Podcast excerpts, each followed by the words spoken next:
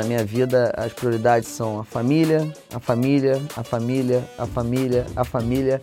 Em sexto lugar, o trabalho para dar orgulho para a família. Essa frase que eu uso recorrentemente, o conselho é bom, exemplo arrasta, eu acredito isso como tese de vida. As pessoas confundem muito liderança com gestão. Eu me considero um líder melhor do que um gestor. Eu sou um curioso patológico. A questão é da busca pelo conhecimento, em qualquer forma, o que eu acho que é a matéria-prima para a criatividade. Eu tenho um baita de um orgulho. São 16 anos de companhia, 16 anos de lucro. Esse é um negócio que foi feito bootstrapping. Eu sou um capitalista sem nenhuma vergonha de ser, só que eu sou um capitalista consciente cara que trabalha para ficar rico, ele acaba pobre, ou de dinheiro ou de espírito. Para mim, excelência é quando você consegue construir um negócio em que o sonho é bom e grande, em que a mente é aberta e que o compromisso é tanto com pessoas como com resultados. Tenho quatro sócios fundadores, três melhores amigos de infância. É a, receita para tragédia e deu muito certo.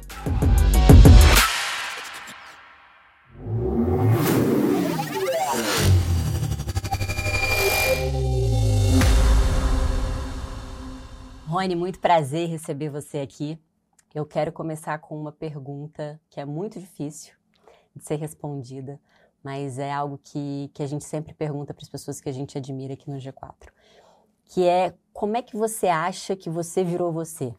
Queria que você contasse um pouco da sua, da sua jornada, principalmente daqueles pontos que você acha que mais te impactaram, que mais contribuíram para você se transformar em você. Bom, primeiro, obrigado pelo convite. Para mim é uma honra estar aqui. Eu vi o G4 nascer, né? Vi lá o post do Thales chamando para imersão com o Alfredo e com o Nardon. E, como é bom, né? É, ver os nossos amigos partindo de um MVP que nem sabia que ia virar isso aqui, né? Transformar num negócio tão bacana e tão importante para o nosso país como se tornou o G4. Eu tive no clube na semana passada, são duas semanas. Eu estou fazendo uma imersão de G4 aqui. e, enfim, duas semanas incríveis para entender um pouquinho melhor do negócio dos meus amigos e um orgulho danado poder estar tá aqui hoje contigo, tá? E de, não só hoje, não só dos meus amigos, como de tanta gente boa nesse partnership maravilhoso que eles montaram aqui. Bom, essa pergunta é difícil mesmo, né? Porque ela não tem uma bala de prata de resposta, né? Talvez ela tenha uma prioridade né, é, na lista de coisas que, que formam o caráter e a personalidade né, e a vida de um, de um ser humano, assim. E eu acho que no meu caso, ela começa na minha família, né? Ela começa nos meus pais, evolui a minha esposa, aos meus filhos. É, eu sou eu sou filho eu sou eu sou judeu eu sou de uma família judaica é, o, os meus pais são filhos de imigrantes é, que chegaram aqui no Brasil é, na verdade, a família do meu pai, a família da minha mãe chegou um pouco antes, a família do meu pai chegou no pós-guerra, depois da Segunda Guerra Mundial. Chegaram aqui basicamente como indigentes, não tinham a língua, só tinham a roupa do corpo, uhum. e começaram como a, a, maior parte dos judeus imigrantes da Segunda Guerra Mundial vendendo. Né? Então aí já começa um pouquinho de como é que fica, é, como é que a minha personalidade acaba se formando, né? É, meu avô e minha avó começam com mascates, depois abrem é, uma loja no centro do Rio de Janeiro. Não existiam shopping centers na época, existia o Saara, que é um centro popular Sim. até hoje no Rio. E, e ali eles constroem um negócio é, bacana, num determinado tamanho. É, tem uma, um, conseguem construir uma vida no Brasil muito boa e sempre muito norteados pelos valores, pela cultura judaica né, pela família. É, assim, para quem não conhece uma, uma família judaica, ela é muito parecida com a família italiana. Acho que é mais, uhum. é mais fácil você conhecer uma família italiana do que você conhecer uma família judaica. Por quê? Porque, assim, é, é muito visceral, é muito verborrágico. Meus pais, eles não ficam tristes, eles entram em depressão, não tem, né, assim, não tem, não tem almoço, tem festa, é, é tudo é, demais. A filantropia é uma coisa que faz parte do nosso dia a dia, né? É, então, eles, é, educação judaica, escola judaica. Então, meus pais cresceram dentro desse ambiente e quando começaram a namorar, meu pai tinha 14, minha mãe tinha 13. E é, os, os, avós, do, o, os pais dos meus pais é, criaram uma condição de vida muito bacana e perderam tudo, porque meu avô era um excelente vendedor, um péssimo administrador. então, já tô, já tô começando a, a connecting dots aí, né? É, então ele quebra no caixa, porque é, é varejista no Brasil é, não, não, quebra no DRE, quebra no caixa, porque no DRE você desconta o custo da mercadoria vendida, você não, uhum. você não desconta o estoque que você comprou, né? uhum. né? Então, normalmente, o, o, por ter uma, uma educação financeira baixa, né? É, o comerciante por oportunidade, como era o caso do meu avô, é, minto, por necessidade, como era o caso do meu avô, ele não sabe, ele não entende a diferença entre o fluxo de caixa e um DRE, né? Sim. Então, compra muito estoque, deixa muito lucro, mas quebra na falta de capital de giro, né? E, e aí o meu pai, que era um menino naquela época com 18 anos de idade, é, mimado, que tinha tudo, quebra e eles vão morar em Israel. E meu pai começa a carregar a mala em hotel para pagar os estudos e pagar os, os, os, tudo que ele precisava, a vida dele. E eles, como eu falei, começou a namorar muito cedo com a minha mãe, minha mãe vai junto, eles se casam Nossa. lá, né? E depois voltam para o Brasil porque meu avô materno fica doente, né?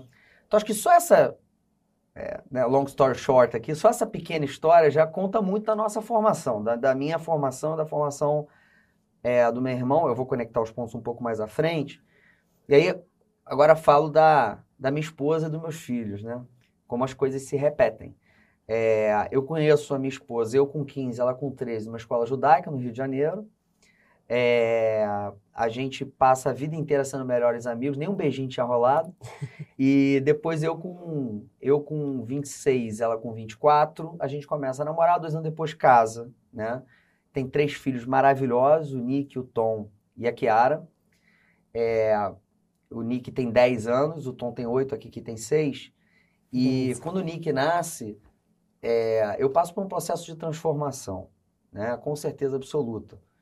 É, tanto no que diz respeito à maturidade é, profissional, como no que diz respeito à maturidade pessoal, né? ao nível de exposição das coisas, como me comporto, as mídias sociais já tinham explodido, né? Eu falo que eu era um infante terrível antes do, do, do meu filho nascer, né?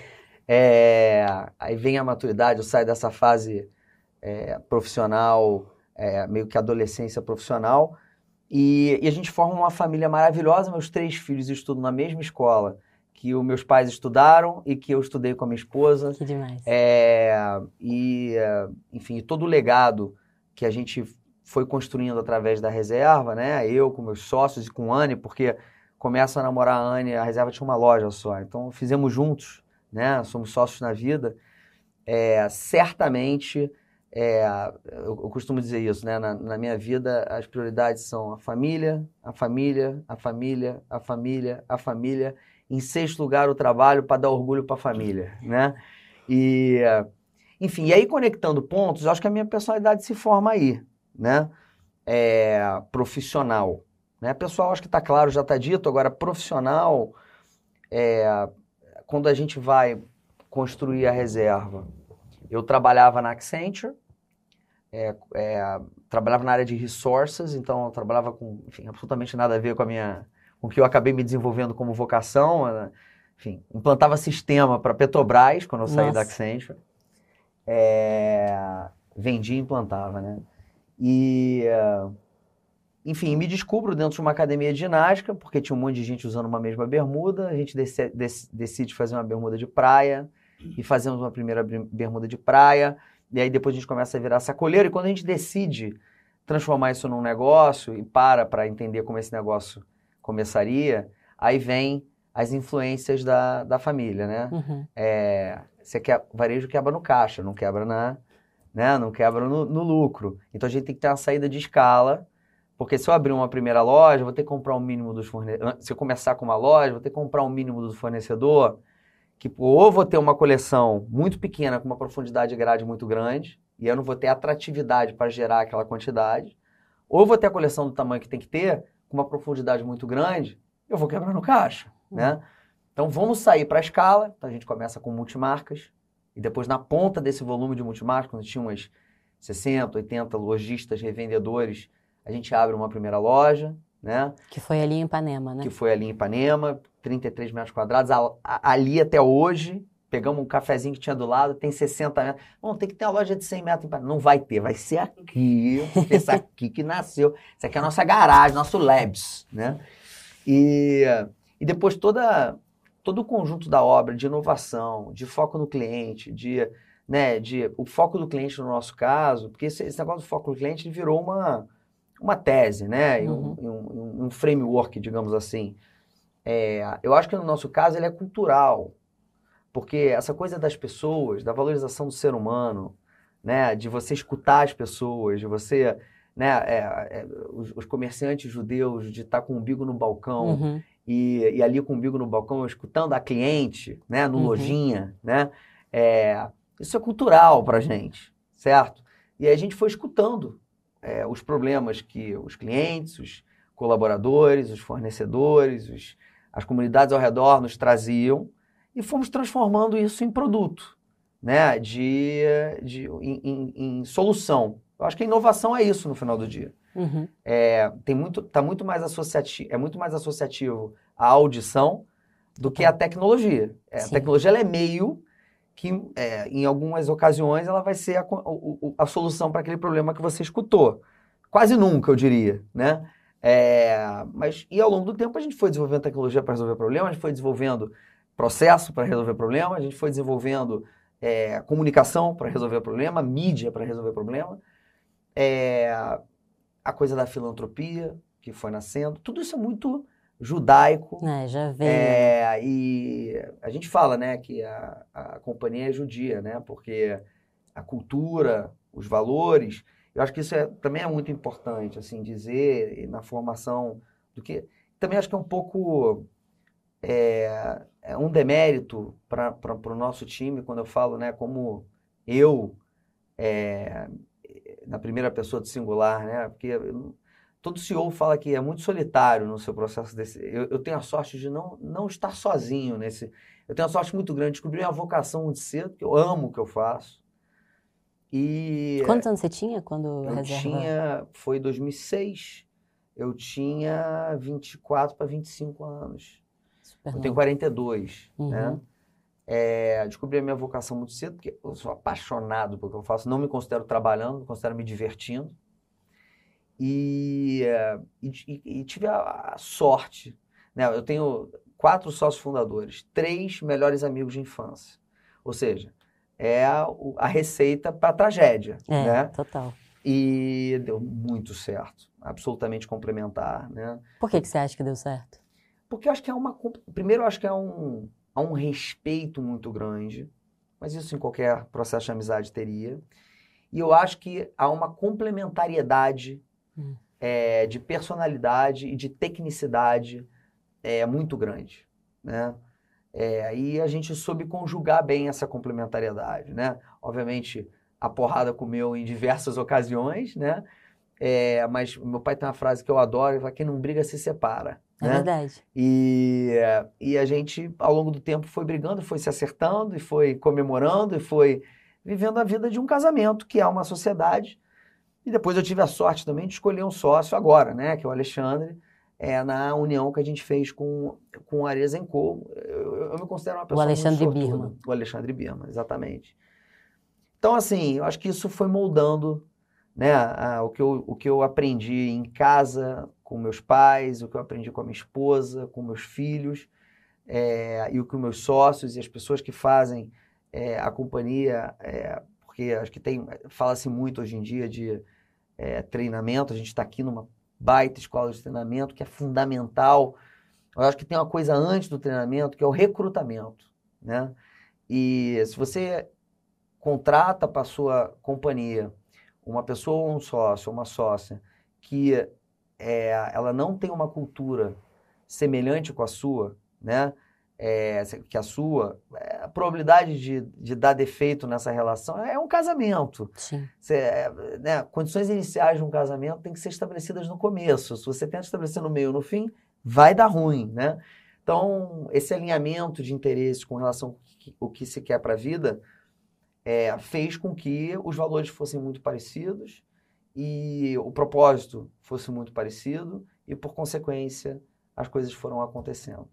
Você falou um pouco aqui da, da, complementariedade entre você e os seus sócios, né, do ponto de vista técnico, além de, obviamente, valores semelhantes. Mas quando você falou dessa parte técnica, o que que em você tem? O que que, aonde você se destaca? O que que você acha que você faz de melhor? Olha, eu sou um, é, primeiro eu acho que eu me considero um líder melhor do que um gestor. Gestor, é, eu tenho uma dificuldade as pessoas confundem muito liderança com gestão. Qual né? é a diferença? A grande diferença, a liderança, é, na minha opinião, enfim, não existe é, uma opinião unânime com relação a isso, né? Mas o, o líder, na minha opinião, é aquela pessoa que ela aponta a direção, né? Ela escuta todo mundo. Eu escutei uma frase do Nizam uma vez que é maravilhosa, né? Desça escutando e suba fazendo na hierarquia de uma companhia, né? Nizam é um cara importante para vocês trazerem aqui também. É... E, enfim, então o líder, ele desce escutando, compreende, né? É uma, uma lógica, um lugar para onde, onde a companhia precisa ir, ele aponta esse caminho, né? Depois de ter escutado todo mundo, que o líder que aponta caminho sem escutar as pessoas e todos os stakeholders, está tá no lugar errado também. E depois, ele é um facilitador é, da entrega dessa, desse, desse, desse caminho, né? desse objetivo. Eu escutei um termo uma vez do, do Jack Welch. Ele fala que não, os CEOs eles não deveriam ser CEOs, eles deveriam ser Chief Vassoura Officer. Né? Porque no, no caminho para a visão vai ter muita sujeira. Então, o CEO ele não tem que ir fazendo, ele tem que ir limpando a sujeira para as pessoas passarem. Né? Ele tem que facilitar, ele tem que ser um facilitador, é, seja do processo, seja das relações, seja do, da estrutura organizacional, do, das peças que estão faltando, do desenvolvimento das pessoas, uhum. né? Então tem que cuidar, o líder tem que cuidar das pessoas para que as pessoas possam é, passar. Então eu acho que isso eu tenho, eu, eu sou mais vocacionado para isso. Como gestor, com o crescimento da companhia, eu fui aprendendo, né? Uhum. Eu fui estudando, eu fui aprendendo, porque a gestão é uma questão muito mais técnica do, do, que, do que a liderança. É óbvio que você pode desenvolver uma liderança, mas é, a, a, liderança ela, é, ela tem muito a ver com a sua capacidade de comunicação, com a sua Sim. capacidade de agregar é, é, no, no, na carreira das pessoas, de você conseguir identificar né, os pontos de dificuldade é, das pessoas e ajudá-las nesse processo de desenvolvimento. Tem a ver com você saber escutar é, muito mais do que você falar, né? você saber, porque as pessoas normalmente, é, a questão do feedback negativo é uma tese em si, né? Porque é, é, muito mais fácil você dar um feedback negativo, isso é um problema da liderança contemporânea, é, liderança contemporânea não, da liderança de, de, toda, de todas as épocas. O feedback negativo é muito mais fácil quando você está brigando, né? Sim. Quando você tem alguma coisa ruim para falar para alguém, brigar é muito mais fácil, uhum. né? Dar um esporro, né? Uhum. É, quando isso não faz nenhum sentido, certo? É, então, Acho que isso eu sou mais vocacionado, nasci mais vocacionado para isso. E a gestão fui me desenvolvendo ao longo do tempo com o crescimento do negócio, né? Eu tenho um baita de um orgulho. É, são 16 anos de companhia, 16 anos de lucro. Esse é um negócio que foi feito bootstrapping com 3 mil reais meu, 3 mil reais do Fernando, lá atrás, para comprar Demais. a primeira bermuda. E aí a gente foi girando, dentro dessa tese de que a gente tinha que fazer escala para lojas, isso também fez com que a companhia fosse sustentável financeiramente desde o início, né? Uhum. E, e aí a cada tamanho, porque aí também tem isso, né? O, o gestor e o líder, é, você tem que ter uma, um conjunto de características é, para levar do zero para um uma companhia. Eu não estou falando de valores, não, estou falando de, de, momentos, né? Depois tem um conjunto de, de características e conhecimento que você tem que ter para levar do 1, sei lá, para o 10, e depois do 10 para o 100, depois do 100 é, para o 1000 e assim vai. É, e são raros os casos em que eu observo em que o, a liderança e a gestão ela teve a capacidade de ir se desenvolvendo para viver todas essas fases. E não é uma questão de demérito, é uma questão de perfil, uhum. né? É, Por que, que você acha que você conseguiu acompanhar? Porque aí entra numa outra coisa que, enfim, aqui no backstage você falou que, você que a gente ia conversar sobre isso. Eu sou é, um curioso patológico. A questão é, da busca pelo conhecimento, em qualquer forma, seja através da leitura, seja através de, de, de, de bons cursos, palestras, é, exposições, é, é, cultura, é, enfim, a busca pelo conhecimento. É, eu falo que é patológico porque eu me sinto desa absolutamente desatualizado, isso me gera ansiedade. Não que eu não tenha prazer, né? Porque você fala de patologia, você não tem, você não tem prazer. Não, é porque eu tenho um prazer absurdo, porque eu sou curioso, sou muito curioso. É, o que eu acho que é a matéria-prima para a criatividade, eu falo isso para a turma. Porque há um, há uma, uma, um inconsciente coletivo de que a criatividade ela é vocacional. Né? Uhum. Ou seja, ah, para você é fácil, é muito criativo. Essa coisa que você escuta muito, né? Isso é uma buchitagem, uhum. né? Porque é, é, óbvio que você tem pessoas que nascem, né? Mais é, lado esquerdo, lado direito do cérebro. Mas a criatividade, ela tem, na minha opinião, 100% a ver com a quantidade de referências que você tem. Total. Então, quanto mais você lê, quanto mais você busca conhecimento, quanto mais exposições você tem acesso, quanto mais. Porque quando a gente fala aqui, parece que eu estou falando muito de técnica, de negócio. Uhum. Não, não é, é, é, vida, é cultura, é negócio, é tudo, é família, é tudo. O teu cérebro ele acumula essas referências e na hora que você precisa de uma ideia, de maneira cognitiva, ele mix and match aquelas referências e te cospe uma ideia. Então não é que você, ó, é um, um, ser divino, né? Romário, né? Deus botou a mão na minha cabeça e falou, você é o cara. Não, isso não, isso não existe. Né? Então eu falo isso para a turma todo dia. Vamos ler, vamos aprender. A gente vai às exposições juntos, eu combino para ir com eles. A gente tem lá o clube de leitura, a gente fala sobre isso o tempo todo, a gente debate livros, né? Tem reunião para debater livros. Então, é, eu acho que o meu desenvolvimento profissional, é, e as pessoas também esperam às vezes muito das empresas, eu entendo assim, né? É, que isso venha delas. Uhum. E é óbvio que tem que vir delas, certo? Mas isso não tira a responsabilidade individual da pessoa ser curiosa naquilo que ela faz e buscar o conhecimento. E eu acho que eu, eu consegui ir, é, é, ir me desenvolvendo ao longo do meu, do, do, do meu tempo, da minha vida profissional, por causa dessa curiosidade. Eu não tenho a menor dúvida disso é, como fator principal. É, e, e, depois, como consequência disso, pelas relações, pelas, pelos mentores e, men e mentoras, pelos, é, pelas conversas que eu tive. Você viu, eu citei aqui é, umas quatro, sei lá, cinco frases até aqui, de conversas que eu tive. A, a, o meu negócio, ele me deu a honra, uma honra, a sorte de conhecer os meus maiores ídolos profissionais e me tornar amigos de muitos deles. Então, quando, quando eu, essa semana, por exemplo, eu tive com a Luiz Helena. Então, assim, cada minuto com a Luiz Helena, tive com o Fred com a Luiz Helena, cada minuto com eles, eu aprendo uma barbaridade, eu pergunto. Porque a gente vive numa, numa sociedade, né, principalmente com, esse, com o advento das mídias sociais, que as pessoas elas estão, e eu falo isso para os meus filhos, não só para as pessoas que trabalham com a gente, né? As pessoas elas querem muito falar. As pessoas querem muito dar as suas opiniões. E eu acho que isso é muito legal. Só não é legal quando a pessoa só quer falar e só quer dar opinião. Porque, puxa, existe um mundo de aprendizado na pergunta. Eu gosto de perguntar. Né? Então, acho que o teu, o teu papel aqui deve ser a gente não conversou sobre isso, mas deve ser maravilhoso, né? Porque você está aqui fazendo perguntas e as pessoas estão falando. a quantidade de referências Total. Né, que você, eh, nesse processo, está é, tá adquirindo para a sua vida profissional, para além do documentário ou para o pro projeto é, audiovisual que vocês estão fazendo, putz, é absurdo. Então, acho que eu fui me desenvolvendo como gestor na proporção da minha curiosidade, da minha vontade de me desenvolver como o melhor gestor e so far so good, né? É, tem ido bem é, e, e a gente tem conseguido levar a companhia para patamares é, diferentes, não só de é, faturamento, que acho que isso é uma consequência, mas também no, naquilo que eu considero ser o maior desafio é, de uma liderança e de um, de um CEO, né, de um gestor, é, que é a manutenção da cultura da companhia na escala. Né? Hum. Isso é um, é um, desafio muito grande, né? porque você tem empresas que elas são meramente transacionais e a cultura é transacional. A cultura é funcional. Não tem.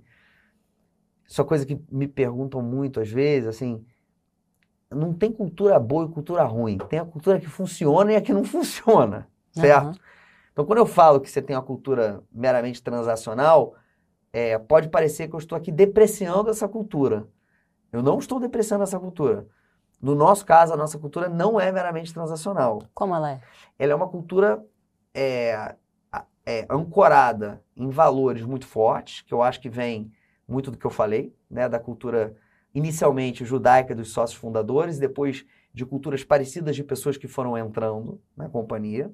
Que então, valores são esses? Então, vou te falar, são três valores. A gente tem três valores, são três porque todo mundo tem que saber de cor. Então você começa a fazer uma lista muito grande de valor, as pessoas começam a não, não saber os valores, e aí não sabem se se identificam ou não.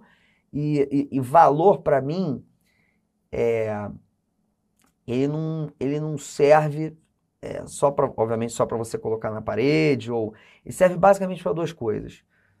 Para que a gente se alinhe no interesse nas pessoas que entram na companhia. Ó, nós somos isso aqui. É, novamente, não tem valor certo ou valor errado. Assim, uhum. é, quer dizer, até tem valor errado, na minha, na minha opinião, mas é, não tem certo ou errado na sua escolha. Não me identifico com esses valores. Ou me identifico com esses valores, porque essa, essa é uma escolha de mão dupla. Uhum. É, é, a empresa que vai perder ao colocar uma pessoa que não tem os mesmos valores que ela para dentro, e a pessoa que vai perder é, ao entrar numa companhia com valores diferentes, porque ela não vai prosperar nessa companhia e ela vai perder tempo da vida e da carreira dela, certo? Uhum. Então, o valor serve para isso é, para a escolha das pessoas que vão fazer parte dessa empresa. E o valor serve na hora da bifurcação. O que, que é isso? Todo, na, na, na, carreira de todas as pessoas que compõem uma empresa, chega uma hora que você fala, cara, vou, vou para um lado ou vou para o outro. Certo? Eu vou para cá ou vou para lá? Aí o valor serve aqui. O que, que é valor para essa empresa? É isso aqui. Ah, então eu vou para lá. Então é, o, a, a, o valor ele é praticado na escolha das pessoas e na, nas bifurcações do dia a dia. E são três no nosso caso. O sonho tem que ser bom e grande. É, enfim, essa lista de valores ela foi feita há muitos anos atrás, então eu fico feliz de que a tese do sonho só grande é, ela foi desmantelada. Né? É, a gente está vendo aí que ela foi desmantelada, ela alinha um interesse de maneira é, muito perigosa. Você conta com a sorte nesse alinhamento de interesse quando o sonho é só grande né? Hum. É, as pessoas começam a ser criativas onde não devem ser, né? É, e ele tem que ser bom. Por que, que ele tem que ser bom? Porque é, eu acredito que eu sou um capitalista é, sem nenhuma vergonha de ser, só que eu sou um capitalista consciente. Eu sou um capitalista consciente das minhas responsabilidades sociais e ambientais. Sempre fui muito antes de ser, é, de se tornar notória a importância disso. E acho que tem a ver com as origens judaicas, com a filantropia, né, com o que a gente passou. Foi um povo muito perseguido, muito dizimado, muito. Eu sou filho, eu sou neto de imigrantes, né? Então, é, acho que isso tem muito a ver com o nosso jeito né, de ser. Então, o sonho tem que ser bom. Não adianta a gente é, ser grande, prosperar, é, cagando com tudo que está ao nosso redor. O segundo valor é a mente aberta. Porque, novamente, eu falei aqui também no começo, é, a matéria-prima da, da, da, da, da criatividade, a matéria-prima da inovação é a audição. Então, somos uma empresa de empreendedores e empreendedoras. Se a gente não tiver com a cabeça aberta, mesmo com aquilo que a gente tem convicção, uhum. certo? É, a gente não vai. A gente, eu, também essa, essa frase eu não sei de quem é, mas eu escutei, eu adoro. O dia, o dia que você começa a achar que você sabe tudo, é o dia que você começa a ficar preguiçoso. Você sabe tudo, você não tem mais nada que aprender, então você vai buscar conhecimento, vai conversar com as pessoas para quê? Decide tudo sozinho, né? Não precisa. Então, o segundo é mente aberta. E o terceiro e último é compromisso tanto com as pessoas como com os resultados. Por quê? É, eu tenho uma. Se você perguntar, cara, qual é a sua maior convicção? É, tenho uma carreira muito curta, tenho 16 anos de, de, de empreendedor né, nesse negócio e 3, 4 anos trabalhando de assistente na Accenture, né? Então minha carreira é muito curta. É, mas tem uma convicção que eu tenho é que não existe resultado financeiro, exceto se você é um. Tem duas formas de você trazer resultado financeiro você é um grande artista. E aí você vai pintar um quadro que, cujo valor é, daquele quadro ele é subjetivo, e aí você uhum. prospera sozinho, certo? Ou você ser um, uma liderança e um gestor de pessoas. Então, se você cuida das pessoas, se o teu compromisso é com as pessoas, o resultado é, um, é, uma, é uma consequência lógica. Uhum. Se, o, se o seu... Tem outra frase que eu adoro, essa do meu pai. É o cara que trabalha para ficar rico, ele acaba pobre. Ou de dinheiro ou de espírito. né? O dinheiro é uma consequência. O dinheiro é uma consequência é, da valorização das pessoas. Se as pessoas são valorizadas, se as pessoas estão alinhadas no interesse, se as pessoas adoram o que fazem, elas vão prosperar. E se elas prosperarem, a companhia vai prosperar, certo? Então esses três valores ancoram a nossa companhia e, e eles, eu falo que é uma equação matemática, é mais, né? É mais igual. Porque a prática disciplinada dos valores faz com que o propósito emerja no negócio. Propósito não é uma coisa que você inventa numa, num, num brainstorming. Uhum. É, frase bonita a gente inventa, né? O propósito tem a ver com isso tudo que a gente falou até aqui, com a cultura de vida dos fundadores, com o que é valor é, naqueles intraempreendedores que são iguais aos valores dos fundadores iniciais. E aí, da prática disciplinada desses valores, o propósito em algum momento vem, vem à tona. E no nosso caso é, ou seja, é, o sonho é bom e grande, mais a mente aberta, mais compromisso tanto com pessoas como com resultados, igual cuidar emocionar e surpreender as pessoas todos os dias, que é o nosso propósito. Então, a gente vive em Arinco hoje, que é a nossa plataforma, é a plataforma da Arezo, uhum. né, é, da, da holding, é, de moda e lifestyle. Então, toda a parte de vestuário, lifestyle, eu hoje lidero essa plataforma da companhia. O Alexandre lidera outra plataforma, acho que é de calçados e acessórios. É, tudo que a gente faz é ancorado nesses valores é, e nesse propósito. Enfim. Você estava falando bastante sobre o Rony profissional e como é que você se construiu assim. E você lá atrás trouxe para mim que te afetou muito, é, transformou muito você a paternidade. Sim. E você trouxe como os seus valores judaicos, os valores que seus pais é, trouxeram para você, foram importantes para você ser quem você é hoje. O que, que você quer ensinar para os seus filhos? O que, que o Rony pai quer ensinar para os filhos? Quais são os valores que você gostaria que eles tivessem quando tivessem maduros o suficiente para tomar decisões sozinhos? É, vou citar alguns aqui, tá?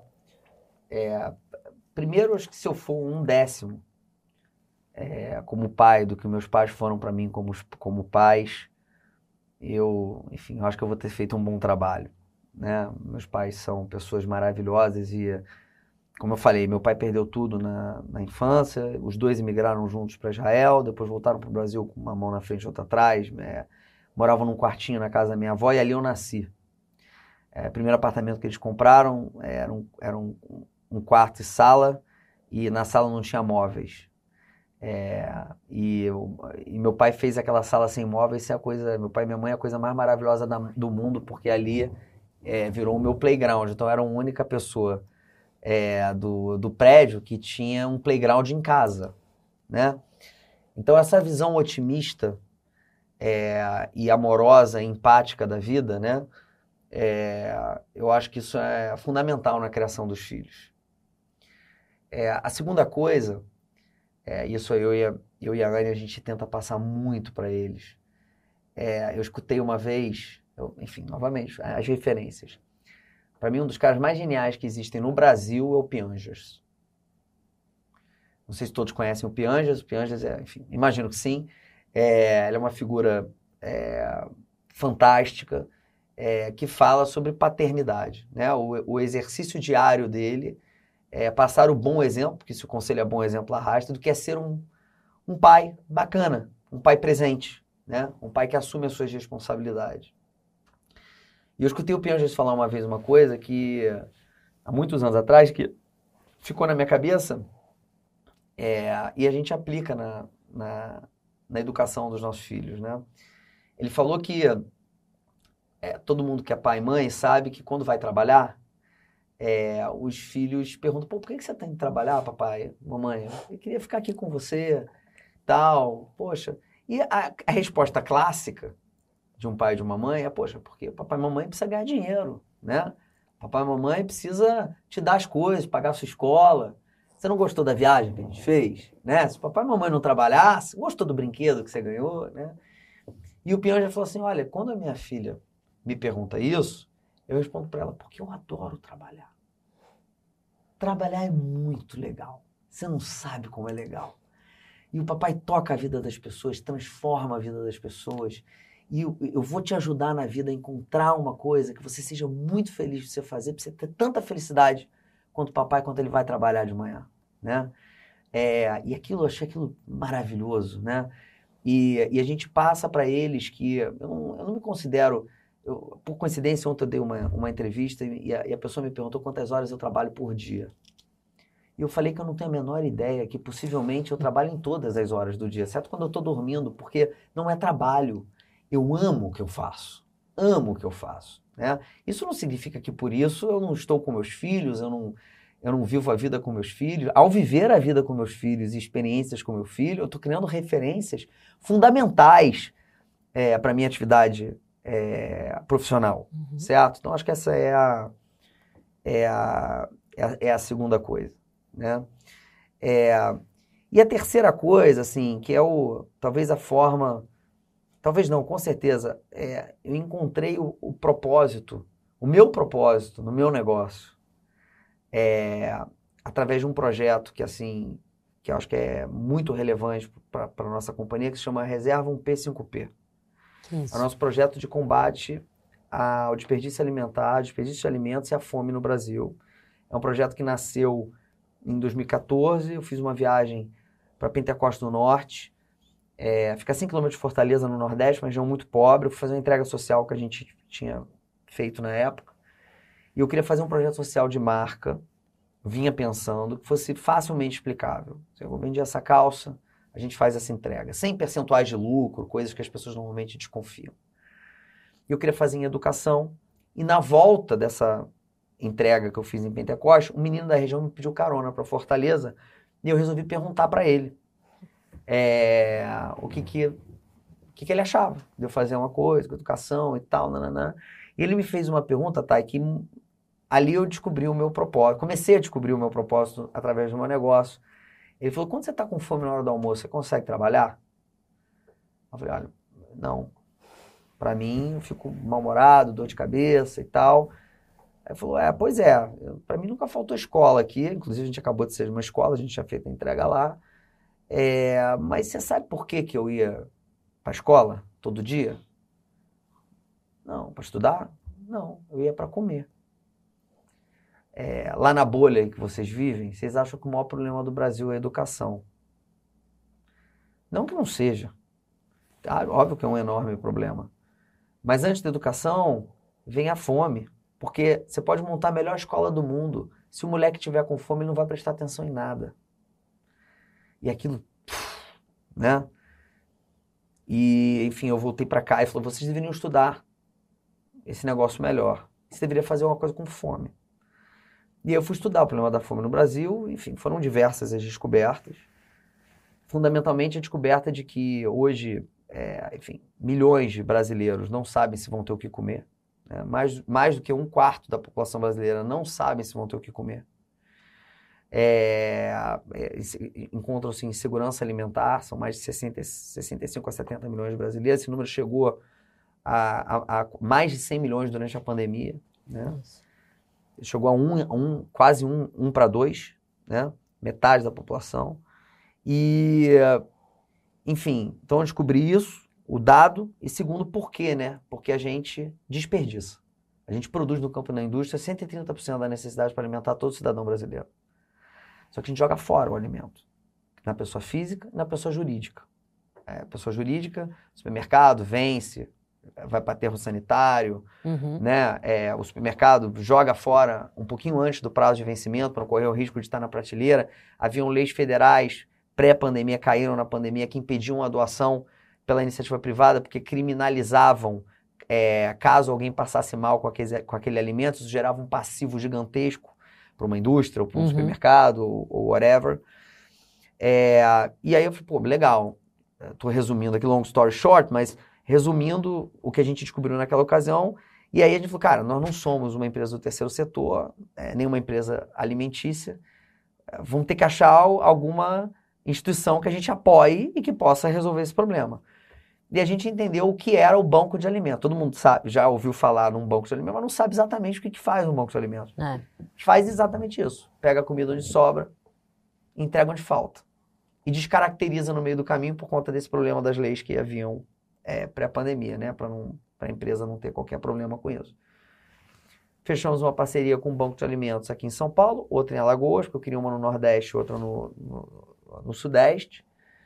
E é, falar, olha, nós temos esse tanto de dinheiro por peça vendida, quantos, quantas refeições a gente consegue complementar com esse dinheiro? É, isso vai ser auditado, então eles levaram um tempo para voltar, voltaram com sete. E aí a gente falou, cara, vamos fazer o seguinte, vamos fazer cinco. E depois a gente presta a conta para cima, melhor do que para baixo.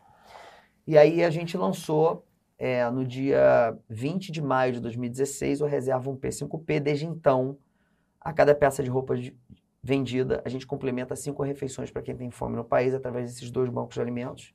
Já foram quase 90 milhões de refeições complementadas, isso é o suficiente para encher de comida quase cinco maracanãs.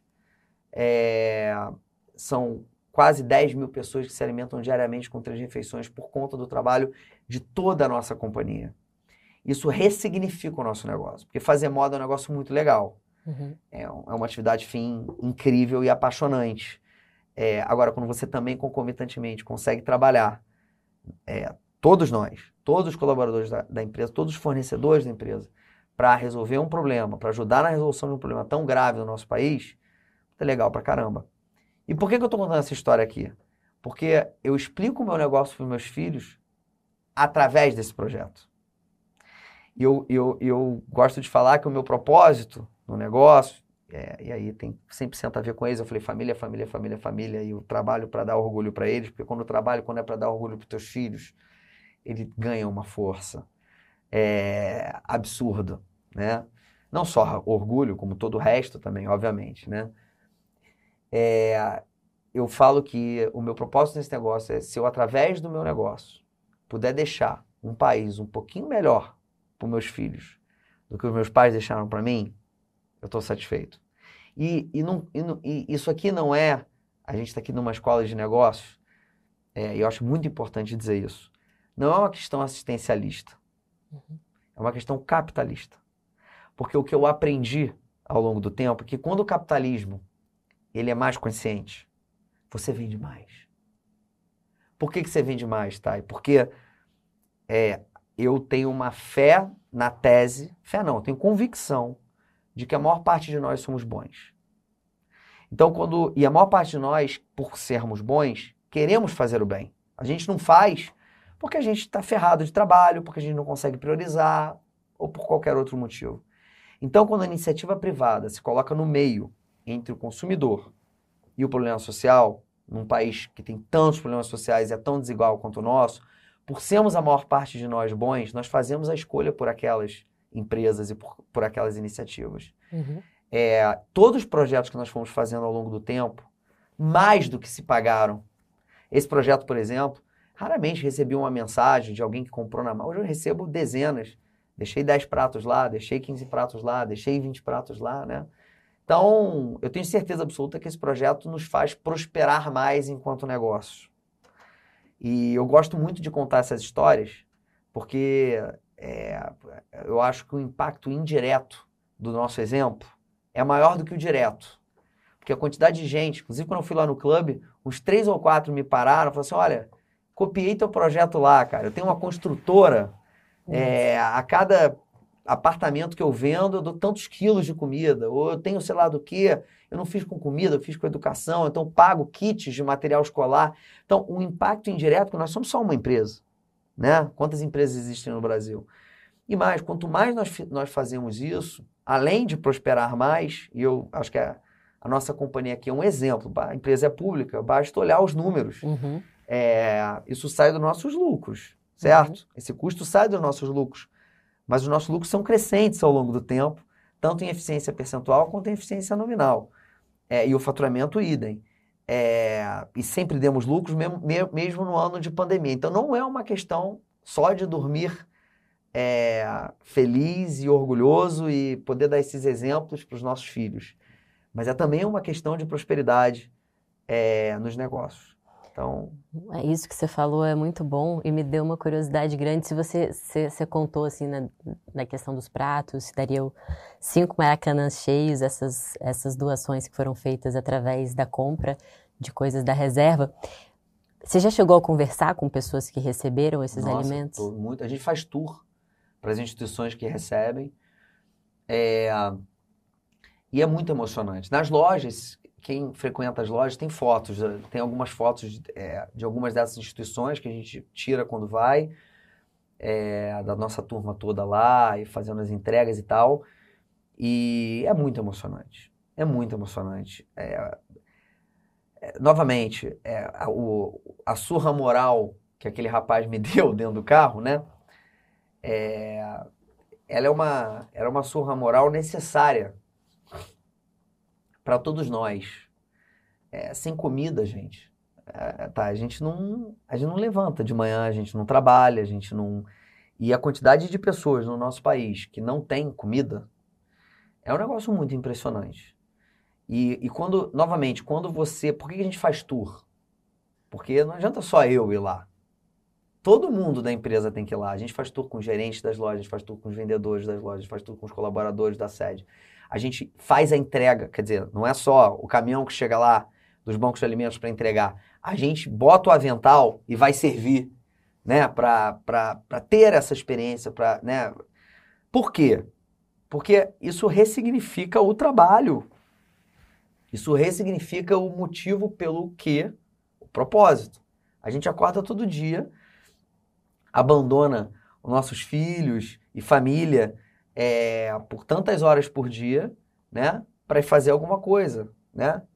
Isso também gera mais produtividade, gera mais engajamento, gera mais amor pelo que se faz.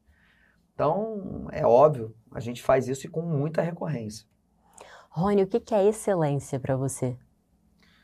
Olha, é, para mim, excelência são os três valores que eu te falei. Para mim, excelência é, é quando você consegue construir um negócio em que o sonho é bom e grande, em que a mente é aberta e que o compromisso é tanto com pessoas como com resultados. E que, obviamente, que esses valores dão certo, né? E que a coisa dá certo.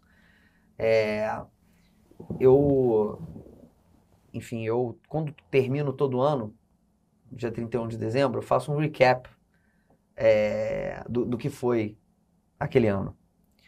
E para mim é muito importante ter a percepção de que as pessoas elas saíram melhores é, daquele ano do que como elas entraram. É, porque quando é assim, quando elas saem melhores profissionais e melhores seres humanos, o resultado é você pode cruzar, você pode fazer é estatístico, uhum. né? É, quando isso aconteceu, e a gente consegue hoje medir isso, isso é absolutamente metrificado, né? Por causa todos os ciclos de feedback, todas as avaliações que a gente faz, tudo que é, depois de, é, seja depois de um treinamento, seja depois é, da entrega de um projeto, ou de um OKR, ou de todas as iniciativas técnicas né, do nosso negócio. É, hoje, por exemplo, a, a, a, hoje não, desde sempre, a, avaliação é, de cada profissional que trabalha na companhia 30% do peso de avaliação é fit cultural. É fit cultural. É, porque se a pessoa não tem fit cultural para trabalhar ali, é, o peso é enorme. Porque hum. ela vai criar um celeuma com uma probabilidade grande que vai afetar mais pessoas dentro daquela organização e, por consequência, vai afetar a organização. Então, se, se eu termino o ano tendo a certeza que a maior parte das pessoas, a enorme parte das pessoas estão dentro do fit cultural, entregando o valor da companhia e tá lá no valor, compromisso com o resultado como com pessoas e por consequência entregando resultados, eu acho que isso é excelência. Demais. Rony, a gente está chegando perto do final. Eu queria entender um pouco. Eu acompanho você há muitos anos, então eu já vi você fisicamente de formas distintas. Eu reparei que você está bem magro agora em Sim. relação ao que você sempre foi. É, o, como é que é a, como é que você enxerga a saúde na sua vida? É, o que, que você faz no seu dia a dia para manter você com um bom estado de saúde mental, emocional, física? Quais são as suas práticas diárias nesse sentido? Bom, é, excelente observação. É, eu, eu sempre fui uma, uma pessoa com tendência a engordar. Sempre fui. Desde criança, eu tive uma fase da minha é, a minha infância ela foi uma infância obesa é, e, e depois na adolescência eu, eu pratiquei muito esporte e, e, e eu, eu, eu, tive uma adolescência, um início de fase adulta magra. E aí depois veio o negócio, né? É, e um, um, mergulho profundo e apaixonado, é, sem olhar para o lado é, e sem se preocupar com qualquer outra coisa é, que não com o negócio e com a família é, isso é um erro. Porque quando você não se preocupa com a família, você, você não se preocupa com a sua saúde, você não está se preocupando com a sua família, você não está se preocupando com o seu negócio. E, e depois que eu fiz 40 anos, né, e com, e com três filhos e com uma família linda, eu falei, olha, o meu ritmo é acelerado, sempre foi, graças a Deus, não estou aqui reclamando do meu ritmo. É, só que eu fiz 40 anos, certo?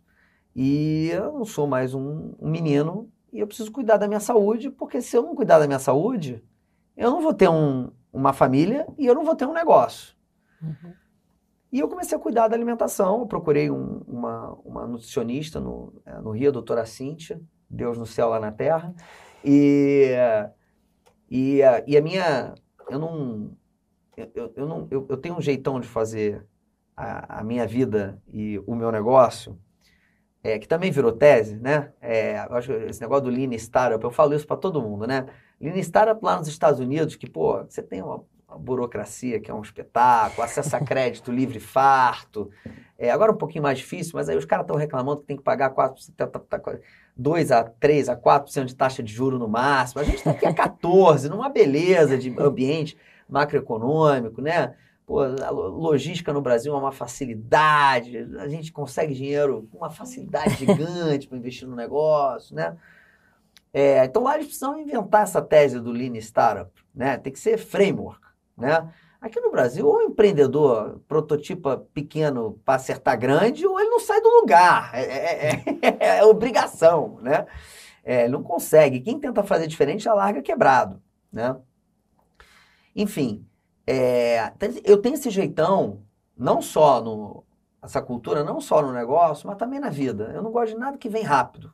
Uhum. É, tudo que vem muito rápido tem uma chance grande de ir muito rápido também. Total. Então, a minha, eu falei para minha nutricionista é, que eu, olha, eu preciso perder o que, eu, o que quer que eu precise perder de peso é, em um ano, porque eu preciso fazer uma reeducação alimentar. Então a gente começou um processo de educação alimentar sem nenhum remédio. É, e em um ano eu perdi 10 quilos, né? Eu fui de 85 para 75, estou muito próximo do meu do que eu deveria ter, tanto em, em massa é, magra como, é, como no peso. E comecei um processo de atividade física também, é, no início com auxílio profissional e depois é, mantendo a regularidade comigo. É, então, a minha rotina, eu acordo todo dia seis, no, no máximo seis e meia da manhã, e aí eu tenho uma hora e meia comigo, né? É, que ela é um, é mais ou menos uma hora de atividade física, é, enfim, eu faço spinning, eu tenho lá aquela bicicleta que tem a aula de spinning lá na, na, na, na, é, na frente, musculação, tenho equipamento dentro de casa, e, e depois meia hora de leitura é, é, todos os dias pela manhã e meia hora, meia hora, 40 minutos de leitura todos os dias antes de dormir. É, e depois aí é filhos no café da manhã e, enfim, eventualmente, pelo menos duas vezes por semana, é, levo eles na escola, né? É, e aí depois eu tenho um dia de trabalho em escritório, depois eu volto para casa, eu gosto de. Eles almoçam, eles jantam mais cedo, jantam no, entre 7 e 7 e meia, então eu sempre estou em casa quando eles jantam. Pra, não, não consigo jantar esse horário, mas eu estou com eles. É, janto com a minha esposa, converso sobre as coisas do dia e eu durmo tarde. Eu durmo, tipo, uma hora da manhã. Então, você dorme É, pouco? eu durmo, eu durmo, é, eu durmo pouco. Eu, te- eu tenho 5 horas, cinco horas a 5 horas e meia de sono por, por, por noite. Eu acho que eu tô naquela, naquele percentual da população. E sempre foi assim, foi assim a minha vida toda. Mas sempre se sentiu bem. Super bem, né? Eu tenho uns power naps. É, tava até contando quando eu cheguei aqui. Eu, eu, eu, eu entrei no, no, no carro hoje, do, saí do hotel com um pouco de dor de cabeça. Eu tomei a- uma, uma Novalgina, deitei 20 minutos até aqui, mas, apaguei. Devo ter roncado, deve ter sido uma coisa de maluco. Porque quando eu cheguei, ele falou: Senhor Rony, você precisa acordar. Ele sabia que eu estava dormindo. Aí eu acordei aqui, você não reparou que eu tinha acabado de acordar. Não. Então tem, um, tem uns power naps, assim, quando sempre tive, quando, é, quando eu sinto a necessidade, mas, cara, acho que não me falta energia é, lifetime, né, ao longo do tempo. Então, assim, nesse período ali entre as 10 e uma hora da manhã, eu, eu acabo lendo o que eu preciso ler. Eu uso muito esse período para ler. É, pelo menos meia hora, 40 minutos antes de deitar, para fazer um, é, um, um check-out. Então, de manhã eu tenho check-in, de noite eu tenho check-out. Aprendi isso há, há muitos anos atrás. Eu falo check- check-out, parou, né? E o que que é o check-out? O check-out é fazer um resumão do que aconteceu no dia, porque a gente não pode contar sempre com a nossa memória, né? Isso é uma coisa que eu aprendi muito cedo na minha, na minha carreira. Às vezes você vai fazendo as coisas no dia você acha que você lembrou de tudo, né? E você não Uhum. lembrou de tudo. Então, no final do dia, eu relembro o que eu fiz no dia, é, pego as notas e acrescento o que precisa ter de nota, jogo para agenda o que precisa ser agenda, jogo para agenda o que precisa ser follow-up e mato o que tem de WhatsApp ou whatever e check-out. Então, é, 10 horas da noite, 10 e meia no máximo, eu tô de check-out. E, e aí eu faço a leitura e, enfim, aí vejo um pouco de televisão. O que que você gosta de ler? Olha, eu, eu tenho um amigo, eu tenho um sócio, na realidade, o Jaime, que ele fala assim, porra, cara, lê um romance, lê alguma coisa. Falei, cara, pra mim, não tem nada mais dramático ou aventureiro do que a falência de uma empresa, do que a prosperidade de uma empresa, né? Então, eu leio business. É, eu, é isso que eu gosto de ler. É, então, a coisa mais próxima a um romance que eu sou apaixonado é biografia corporativa. Então, eu leio muita biografia corporativa, mas muita biografia corporativa. É, e eu tenho, para além das biografias corporativas, eu tenho essa coisa do exemplo. Essa frase que eu uso recorrentemente, o conselho é bom, exemplo arrasta. É, eu acredito isso como tese de vida. Acho que pô, você pode usar, ler e aprender qualquer framework. Nada vai ter mais valor do que isso aqui. Certo? Vocês ensinam o framework e vocês mostram os exemplos. E que possivelmente nesse documentário vocês vão fazer um, um matricial entre o framework e o exemplo, né? Do, do uso prático né? desse, desse framework. Então, para além das, das biografias corporativas, que são os exemplos, eu tenho, eu, eu gosto de, eu leio dois a três livros por mês, tá? Eu leio muito mesmo, tá? É, eu gosto de ter, é, eu, eu chamo de flow, né? Então, assim, cara, olha, esse é um ano em que eu vou, a gente vai aplicar no negócio muita, a gente vai é, desenvolver muita inteligência artificial. Estou te dando um exemplo aqui. Então, o flow do ano é inteligência artificial. Então, eu vou, vou buscar toda, mas vou deep dive. Uhum. É, eu vou buscar, sei lá, 5 a 10 livros sobre o tema, diferentes, com diferentes teses, e eu vou ler aqueles 5, 10 livros. Não, pô, esse ano a gente é um ano de desenvolver liderança. Né? Então, eu vou buscar 5 a 10 livros de desenvolvimento de liderança é, e deep dive. Né? É, não, esse ano eu acho que a gente precisa mudar um pouco o nosso modelo de gestão. Né? Então, a gente vai deep dive. Então, para além das biografias corporativas, eu tenho esses flows de acordo com a necessidade é, que a gente está vivendo do, do, do negócio, da companhia como um todo. Excelente. Rony, foi maravilhoso conversar com você. Eu vou te liberar porque eu sei que você tem uma agenda agora, mas eu acho que você deixou ótimos ensinamentos aqui pra gente.